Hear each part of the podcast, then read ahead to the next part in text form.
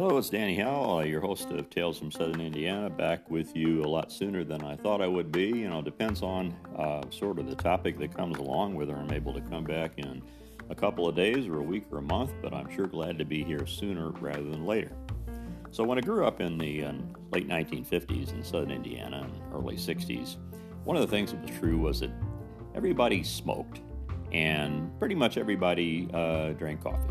And coffee and cigarettes, that whole Jim Jarmusch movie thing, which has a bunch of strange vignettes, but it seemed like there were strange vignettes going around all the time where I grew up involving smoking and drinking coffee.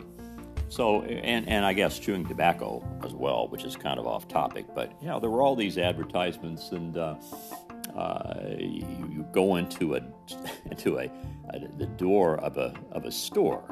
And it'd be a screen door, and there'd be a handle on the screen door, have a big sign that says, "Come in, it's cool inside," which back in the day, not every store was air conditioned, so you look for the cool cigarette ad to know that there was air conditioning in there. Now, of course, you know, there'd be concerns about smoking, especially if you were young, and frankly, the average smoking age, my brother was typical. He started smoking when he was 9 years old. I'm not sure who sold him the cigarettes, but 9 years old smoking, or where he got the money for it. You know, as far as stunning your growth, my son, who's 14, is taller than me now, and I like to say that I would be taller than him if my mother hadn't started chain smoking when she found out she was pregnant with me.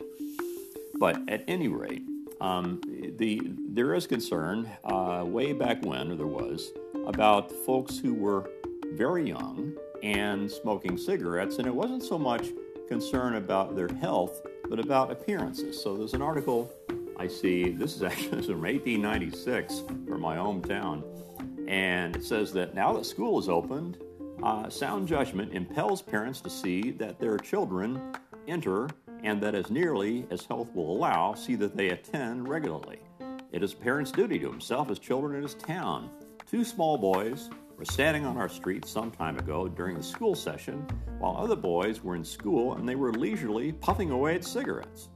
And said a third one came up and said, "Hey, Jimmy, by gosh, give me a cigarette." But this remark took place within hearing of a scholarly man of scholarly abilities who said, "This is a common sight. It's getting very common in Mitchell. 10-year-old boys, unclean, with no thoughts apparently, only of cigarettes. And their parents are, you know, they're well known and have to suffer this reflection in schooling their children." So at any rate, eyesore to the town was the initial concern apparently about kids smoking. Now there was concern about health way back when, but this is before we knew a whole lot about health impacts.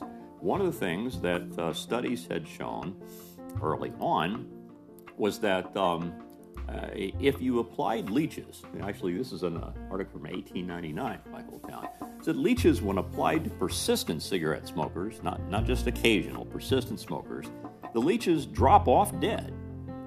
Distinct traces of dangerous oil given off by tobacco being found in the leeches. Strangely enough, the same experiment tried upon pipe smokers resulted in no apparent injury to the leeches, so they preferred pipe do cigarettes, and if you're concerned, as apparently people were, about the health of leeches, because obviously they have many useful purposes, I expect, don't let them get near persistent smokers. Only occasional smokers, please. So that was one concern about smoking. And then, of course, when I was a little older as a kid, there were all these sexist ads that "You've come a long way, baby." I forget what ad that was for. And then, "Should a gentleman offer a lady a Tipperillo?" Nobody really got that one, I guess. And then there were kind of funny parodies sometimes of the advertisements for cigarettes. There was an ad for a commercial for Oscar Mayer hot dogs, and someone was complaining that they were having trouble cutting back on their hot dog consumption. They hold up a pack of Oscar Mayer hot dogs, says, "I'm down to a pack a day." So anyway, at any rate, what we experienced with cigarettes was I guess a notion that they must be bad for you, and yet everyone seemed to need to try to smoke. I did when I was 10 years old, as somebody gave me a cigarette. I tried it, and I thought, this is the nastiest thing I've ever smelled or tasted in my life, and I never was moved to try it again. So the problem is, of course, it's addictive. as I guess to a certain extent is coffee.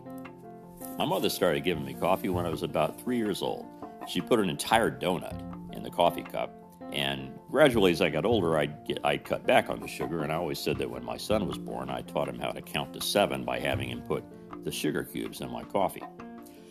My mother did not use cream or milk in her coffee. She used a product called Milnot. I'm not sure if it's made anymore. It's a soy-based product that looks like milk that has sat out and spoiled. It's sort of yellow. And she would only use that in her coffee. And the slogan for Milnot used to be, if cows could, they'd give Milnot. And I suspect that was pure speculation on the part of the advertising writer. I think if cows could, they would not prefer to give a strange-looking, spoiled-looking soy-based product instead of pure natural milk. The thing, too, about, of course, coffee ads, they were sexist, too, back at least in this. When I was growing up, Taster's Choice, which was my mother drank Taster's Choice forever. Instant coffee, not good coffee, instant coffee. And the slogan then, of course, was, you know, the man receiving a coffee cup from his wife and saying, my wife, I think I'll keep her. Hopefully that man, whoever wrote that ad, was you know, expelled from any honorable society at some point. Think of this. We don't see that stuff anymore. So, at any rate, there you have it. Little boys smoking, drinking coffee, growing up to become leech killers if they're not careful. And maybe the next segment that we take a look at will be about leeches. So, thanks a lot for coming back, and as always, appreciate you listening.